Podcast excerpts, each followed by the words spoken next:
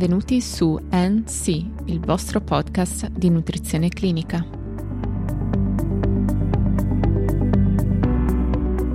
L'intento di questa puntata è di far chiarezza sul razionale che di recente ha portato molte aziende del settore ad addizionare i loro prodotti con uno specifico metabolita.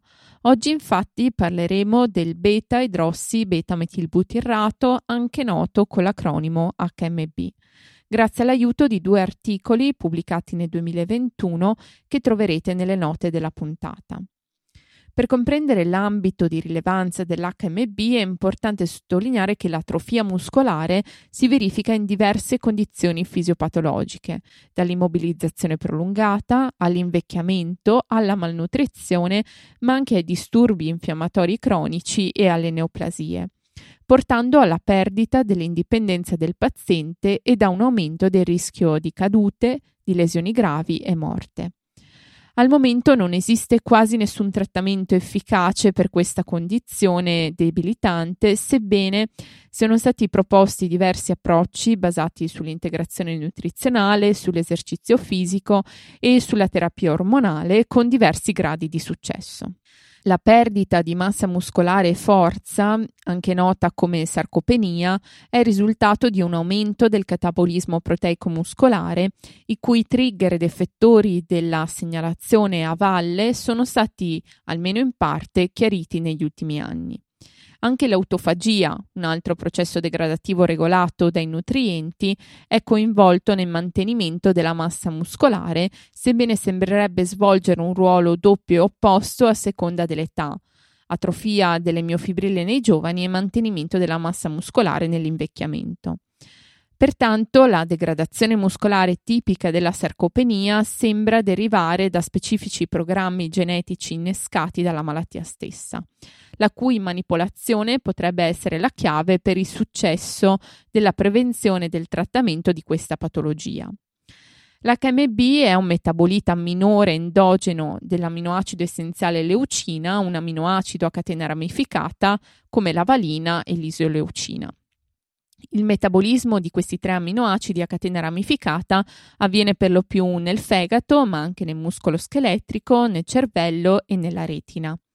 Un aspetto importante da sottolineare anche al fine di comprendere la spinta in ambito nutrizionale all'integrazione di questo metabolita è che esistono diverse vie per il metabolismo della leucina ma solo meno del 10% passa attraverso le vie che portano alla produzione di HMB.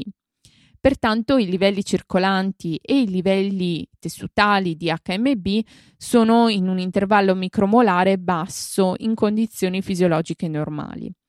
È interessante notare che questo metabolita minore ha un impatto significativo sulle vie di segnalazione cellulare associate al metabolismo anabolico, ma solo a concentrazioni sovrafisiologiche.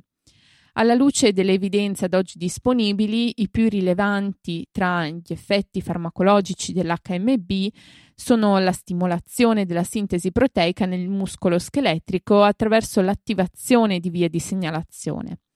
Pertanto l'HMB viene utilizzato a dosi sovrafisiologiche, ovvero terapeutiche, come ingrediente nutrizionale per migliorare la salute muscolare, in particolare per condizioni come la sarcopenia e l'atrofia muscolare. Viene anche utilizzato dagli atleti per aumentare la massa muscolare e la forza.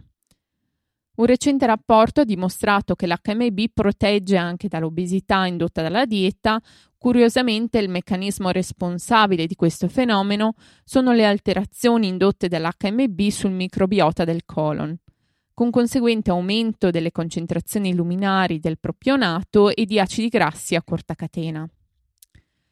L'effetto antiobesità dell'HMB somministrato per via orale potrebbe derivare dall'influenza del propionato generato dai batteri su organi come il tratto intestinale, il fegato e gli adipociti. Gli effetti biologici dell'HMB non sembrano essere limitati ai tessuti periferici. È stato dimostrato che l'HMB somministrato per via orale ha un ampio spettro di effetti benefici nel cervello come evidenziato da studi in vitro e in vivo. Volendo riassumere i numerosi effetti biologici segnalati dell'HMB, si ricorda la stimolazione della sintesi proteica muscolare, l'inibizione della proteolisi, la normalizzazione dell'autofagia, la stabilizzazione del sercolemma tramite la neosintesi del colesterolo dipendente dall'HMG coenzima riduttasi, contribuendo a contrastare l'atrofia muscolare e promuovere la crescita muscolare ipertrofica. Tuttavia, un meccanismo d'azione unitario alla base di queste azioni benefiche apparentemente diverse è ancora da chiarire.